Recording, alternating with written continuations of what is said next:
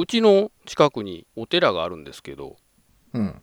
厄除けで、まあ、有名なお寺ということでうん。出てましてですね、ちなみにその昔俺も一回行ったんですけどその後私インフルエンザになったんですけどねそこで、まあろくでもない何が厄除けやねんって思ってたんですけど。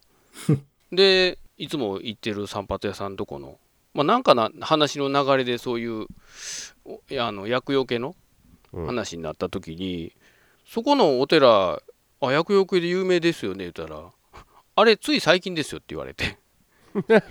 え？ってなってあれ？え？ってなって。あれ？そう。でその人はまああのここの住んでるとこ地元の人やったんであれなんか宣伝しだしたんですよ言って。は？ってなって。そんなんあんの？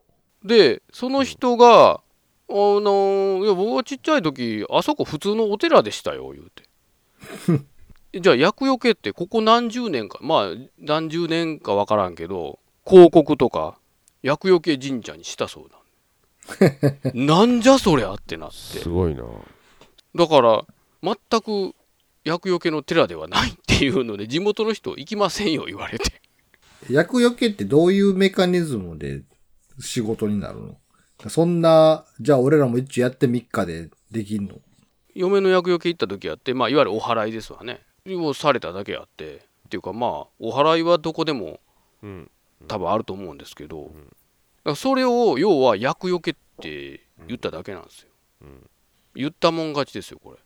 なんかあるかもしれない。この試験をそう。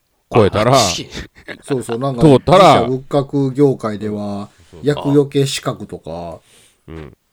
なん資格か厄除けをあなたのところでしたければ、この資格を取って、みたいな。ああそれで合格したらあじゃあお宅のお寺もやっていいですよ。って。うん。厄除け業界があるんですかね。その資格商売が自社仏閣の中にあるんじゃないですか。ということはそれをの資格を取ればどこでも行けちゃうかもしれないですね。まあね。どうですかね。あるんでしょうねでもねまあ、なんもないやつがいきなり厄除けしますってそらうさんくせえってなるから、やっぱり厄除けをする資格みたいなのは誰かがこう認めないとできないんじゃないですか。そうやね。誰かが認めるそうやな。だってそれしないと、誰でもできることになってしまそうそうそううじゃないですか。そうそう。でなんか結局でもなんかその後聞いたら本当に厄除けのお寺っていうのもあるみたいなんですよ。なんかそれ見分けるのはまあこれあの諸説あるみたいなんですけどねなんかなんだっけな本堂までの階段の上がっていく段数とかあとなんか階段のなんか端っこの方になんかお賽銭をずっと並べてるとかっていうのがあるらしいんですって。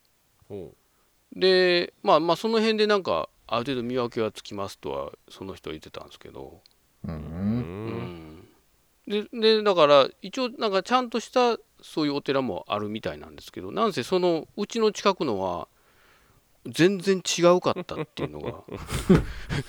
なんやそれ。ってはい。気をつけてください